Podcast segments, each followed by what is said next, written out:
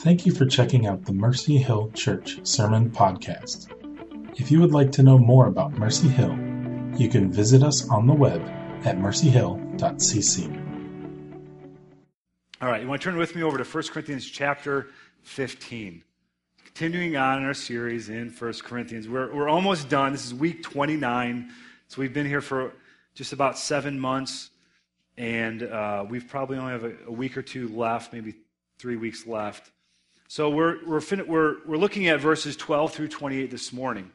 And we're not going to read through the entire section of 12 through 28. We're going to read through a few of the verses in here, and we're going to kind of summarize the rest of it, and then we'll go on from there. So as you're turning to 1 Corinthians 15, I know we prayed for the teachers. We're going to pray for our time in the Word and uh, ask God to help us to fix our eyes upon Jesus and to hear His Word. So, Lord Jesus, God, we thank you for the opportunity that you have given us to open your word together this morning. God, that on a beautiful morning like today, God, that we could, we could hear from your word, we could be strengthened, we can be challenged by your word. And God, we pray that you give us ears to hear. Help us to have hearts that are soft and, and, and receptive to what you're saying to us. And God, I pray that you would help us to remove distraction from our mind and fix our eyes upon you. In Jesus' name we pray. Amen. So I appreciate Tim saying that about the sanctuary remodel. And I just want to add us being in this building is, is a gift from the Lord. If, if you remember, or if you weren't here, we used to meet at a place that was like a warehouse, and it was a, it was a dump. Okay? It was a dump. And then we moved in here, and it was like, wow, we've hit the promised land. This is amazing. There's not, you know, foul smells coming from the basement and mold and you know, just whatever else going on. So we've been so blessed to be here. And we've done very little by way of like kind of remodeling the, this, this, the structure that we have. And so this is an opportunity for us to really gain more seats and to maximize our, our time here at this building. And so we, we, we, we only owe, we owe less than 200000 on this building. So we got a tremendous deal on it. Um, and we're not in a position to buy another building. We're not, we're not going to go to two services. We want to stay together in that way. And so this helps us to maximize our, our time here at this building. And so um, I just want to discourage you as, you as you think about remodel of everything, just be praying about your participation in that. Uh, we want to see this place redone. We want it done nice. But we'll never be a church of probably more than 225, 250 people, which is not who we are. We'll plant out before we get big. We're not purposing ourselves to be a megachurch by any means. Uh, we believe in church planting before we become a megachurch. That's, that's us. That's not every church, and that's okay.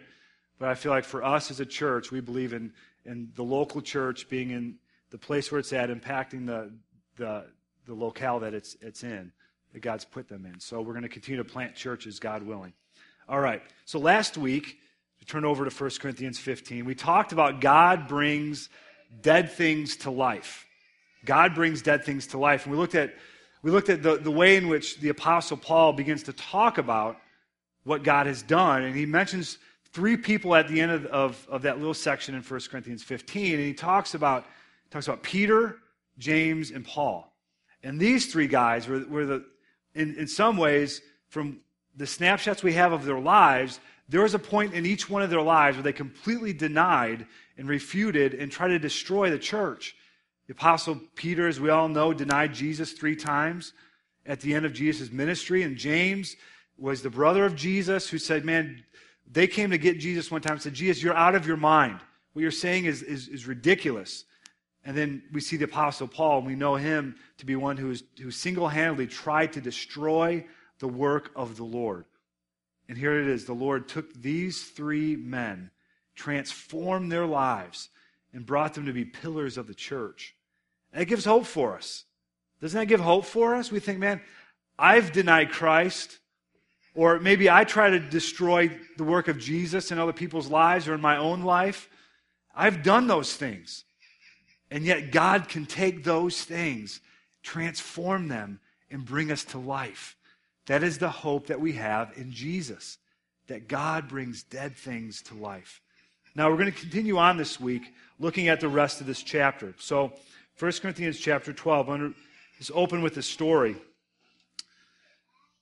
Colette, I, Colette Irving, 24, blames herself for the devastating consequences of not managing her condition properly and has told her tragic story in a bid to warn other young sufferers. Diagnosed with the illness when she was eight, she struggled with the burden of daily insulin. So she had diabetes, she was a diabetic. She struggled with the burden of daily insulin injections that would de- deliberately, she would deliberately stop taking her medicine in protest if her mom argued with her. When she was 18, she went out drinking with her friends every weekend and binged on junk food against medical advice. So her mom and her, her family said, Look, you need to take care of yourself.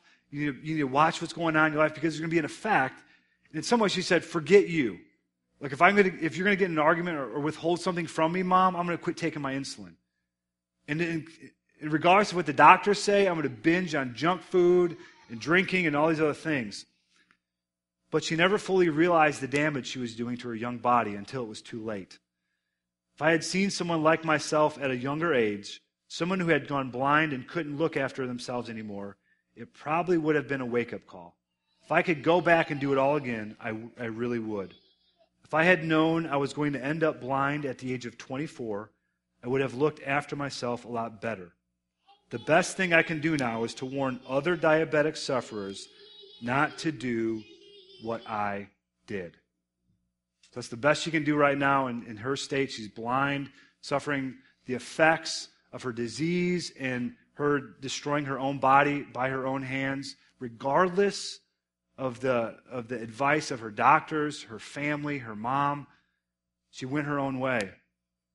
And in some ways, it's a bit of a picture of the way in which we can think about our own lives.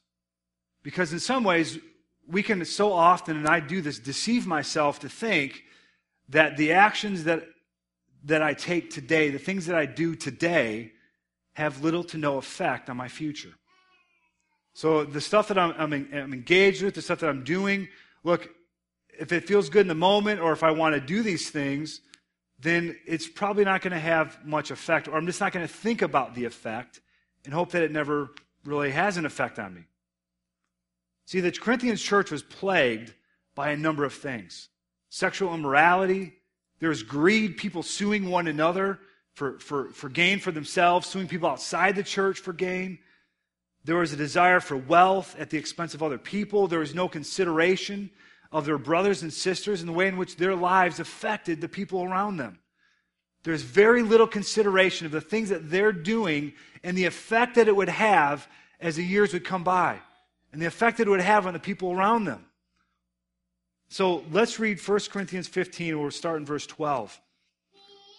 Now, if Christ is proclaimed as raised from the dead, how can some of you say that there is no resurrection of the dead?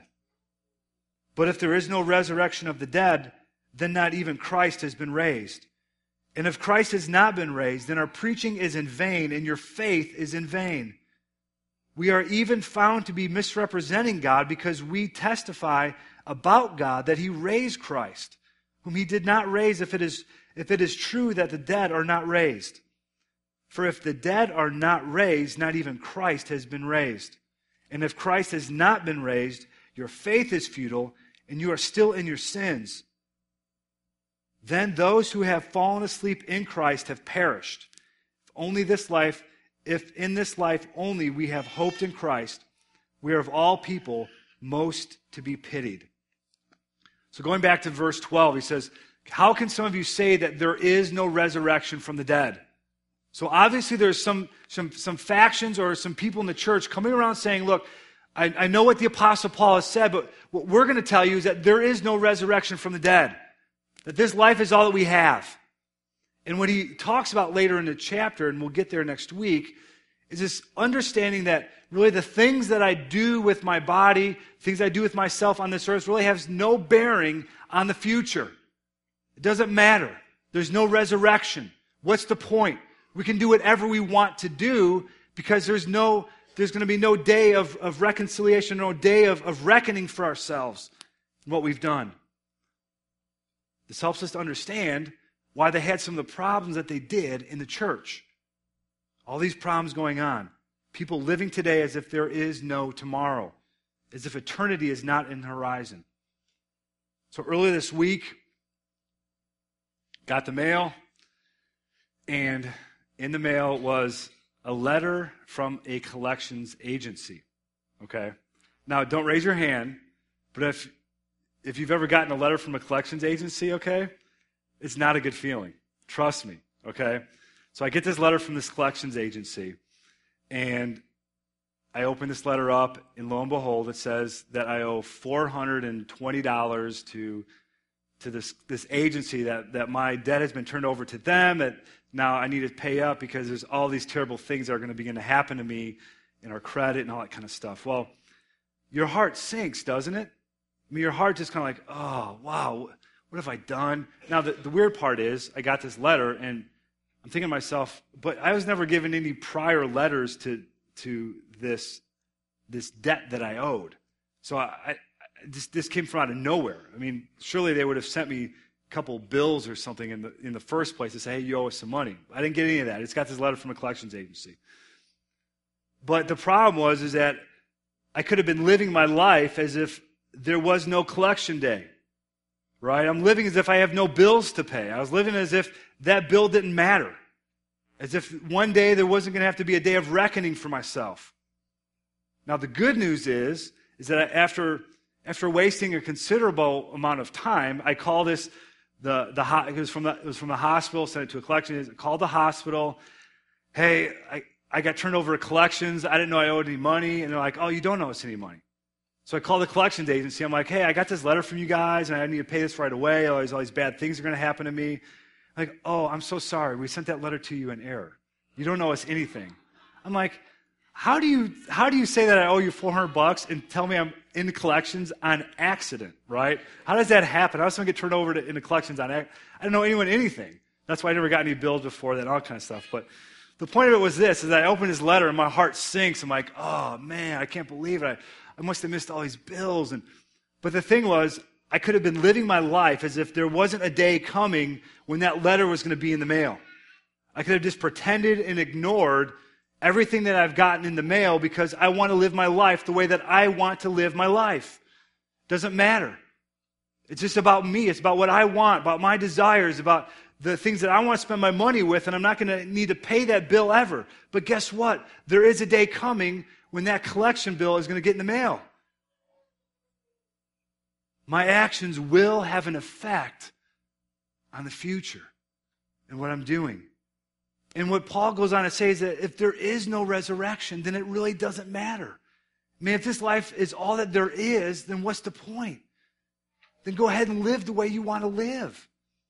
But he says that's, but that's not what we're preaching. That's not what we proclaim to you, even though that's what people in the church are saying. And that's one of the reasons why there's so much mess in the church, because we're living as if there's no bill due. Say, look, that's not the point, that Christ has been raised. He said we need to live with eternity on our minds. We need to live with realizing that eternity is in the horizon, that it's not far away that one day there will be a day of reckoning for each one of us. I don't know if you ever noticed this, but when you're watching like sports or something like that, there's a million commercials for, for cars, right? There's a million car commercials. There's a million beer commercials, but there's a million car commercials. Now, what's ironic, and I think this is true, at least in my own experience, is that immediately after a car commercial, there's like an investment in your retirement commercial right? Because what the, what re, the retirement industry realizes is that no one's putting into retirement, everyone's buying the car. So they need to follow that commercial up with a retirement commercial like, hey guys, don't forget you've got retirement coming up and you don't really need that brand new car right now. You need to invest in retirement. And no one's, everyone's like, yeah, forget that. We're just going to buy the car and forget about retirement, right? Just notice that next time you're watching because they realize something that we don't like to think about the future like that. We don't want to think about retirement. We don't want to think about eternity. We, we, want, it, we want what we want right now. And that's one of the problems that the Corinthian church were experiencing. They were only thinking about the then and the now and what, what, what, what I want in, in the moment. That's what the Corinthian church was experiencing. And we are today, we are still, we are bombarded by this. This idea that we need to live for the moment. We need to, we need to fully engage with where we're at, and that's true, but we need to also have an understanding that we are people that were made for eternity. And that our actions today will have an effect on our future. And that we are not isolated people left to ourselves. And this is important for us because the way in which we live today has an effect on our testimony to a dying world. The way that we live our lives today has an effect on a dying world around us and in the way in which they see Jesus. We, we have a desire, our longing as God's people, to see the name of Jesus Christ exalted above all things. That Jesus Christ would be lifted high. That all people would come to know and meet the Savior, the risen Savior, the glorified Jesus Christ who sits upon a throne, ruling and reigning over all things. We want people to know Him. And one of the ways we do that is by the way in which we live our lives. And there's an evidence, there is an evidence that God brings dead things to life that Jesus Christ really is alive, that Jesus is the risen Savior, that he's not distant or dead or for, has forgotten about his people, but that he is in our midst. Let's keep reading. We're at 20 through 22. But in fact, Christ has been raised from the dead, the firstfruits of those who have fallen asleep. For as by a man came death, by a man has come also the resurrection of the dead. For as in Adam all die, so also in Christ shall all be made alive. So in Adam, all die. In Christ, all are made alive. It began in 1998 in, stark, in the stark confines of a doctor's office. John and Aileen Crowley were told the grim news that the 15 month old daughter, Megan, had a rare muscle wasting condition, Pompe disease. I think it's P O M P E. I don't know if there's, is that how you say that? Anybody? Okay. I think it's Pompe, so don't laugh if I'm way off on that. Pompe disease. While their older son, John Jr., then three, was healthy, his newborn brother, Patrick, also suffered. There's grief, despair, incomprehension the couple experienced. They went through a spectrum of emotions as they learned there was no cure. The best they could hope for was to have Patrick and Megan breathe through ventilators with round the clock care. So this was a hereditary disease that was passed on to the kids. Kids had no ability to fight it off. There was no hope for the children. There's nothing they could do at this moment. Eventually, the terrible strain on their vital organs would claim their lives. If they celebrated their 10th birthdays, it would be a miracle. The family spent every waking moment researching the disease. The scientific community was working to develop an enzyme to treat the condition, but progress was coming at a snail's pace. So here's what the dad did Dad starts a, bio, small biotech startup company.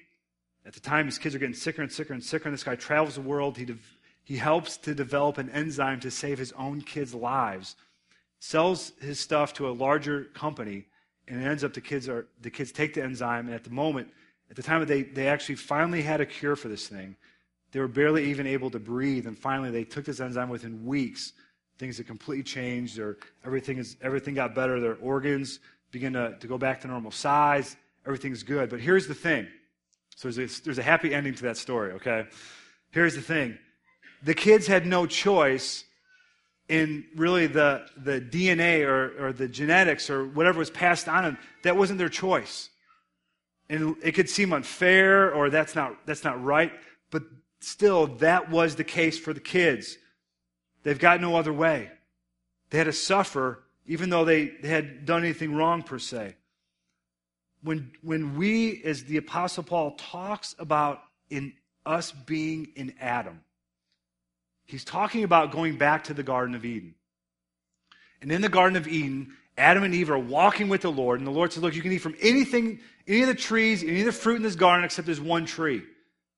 It's all yours except this one tree. Don't eat from that tree.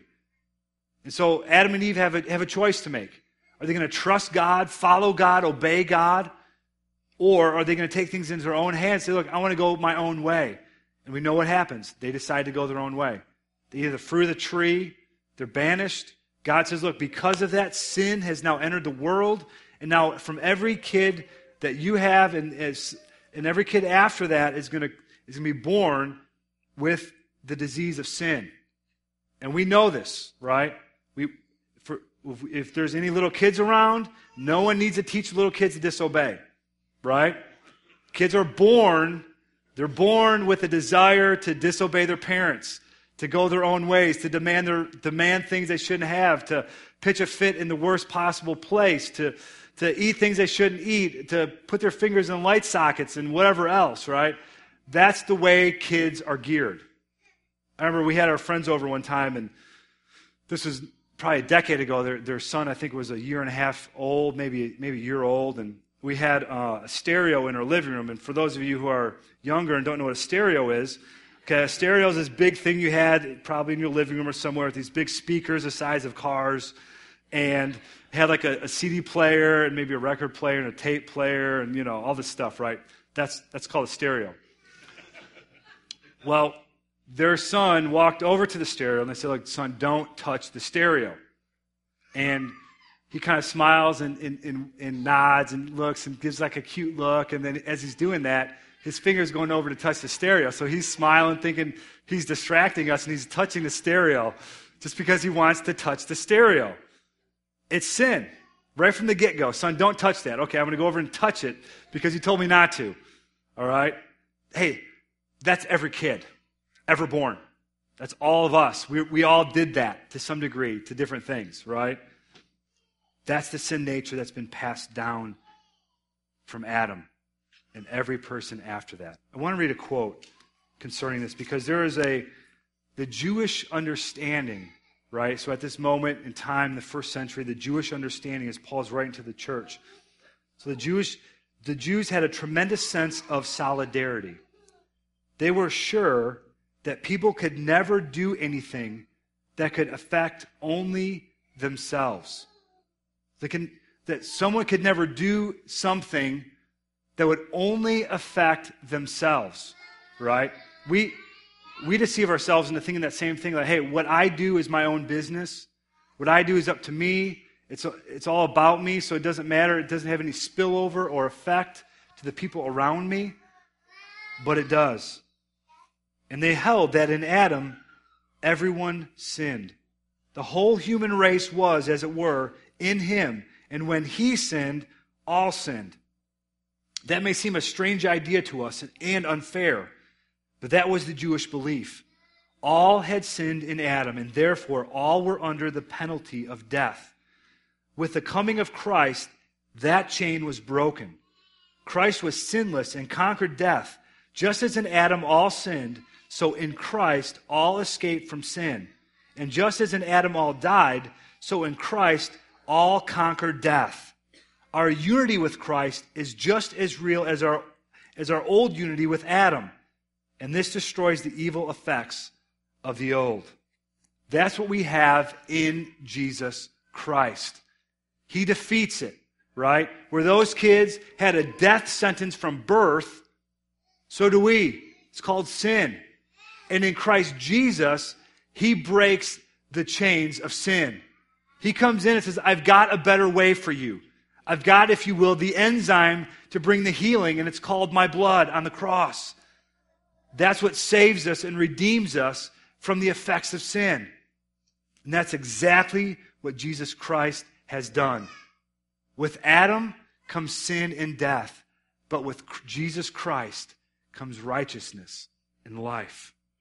And in Christ, we're brought to new life, to new resurrected life.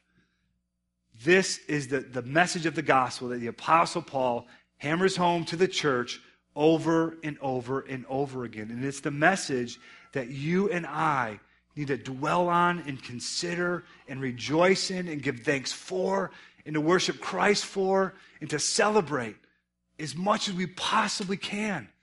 This is the good news that brings us from death into life. That we are dead through Adam and now we're alive through Jesus Christ.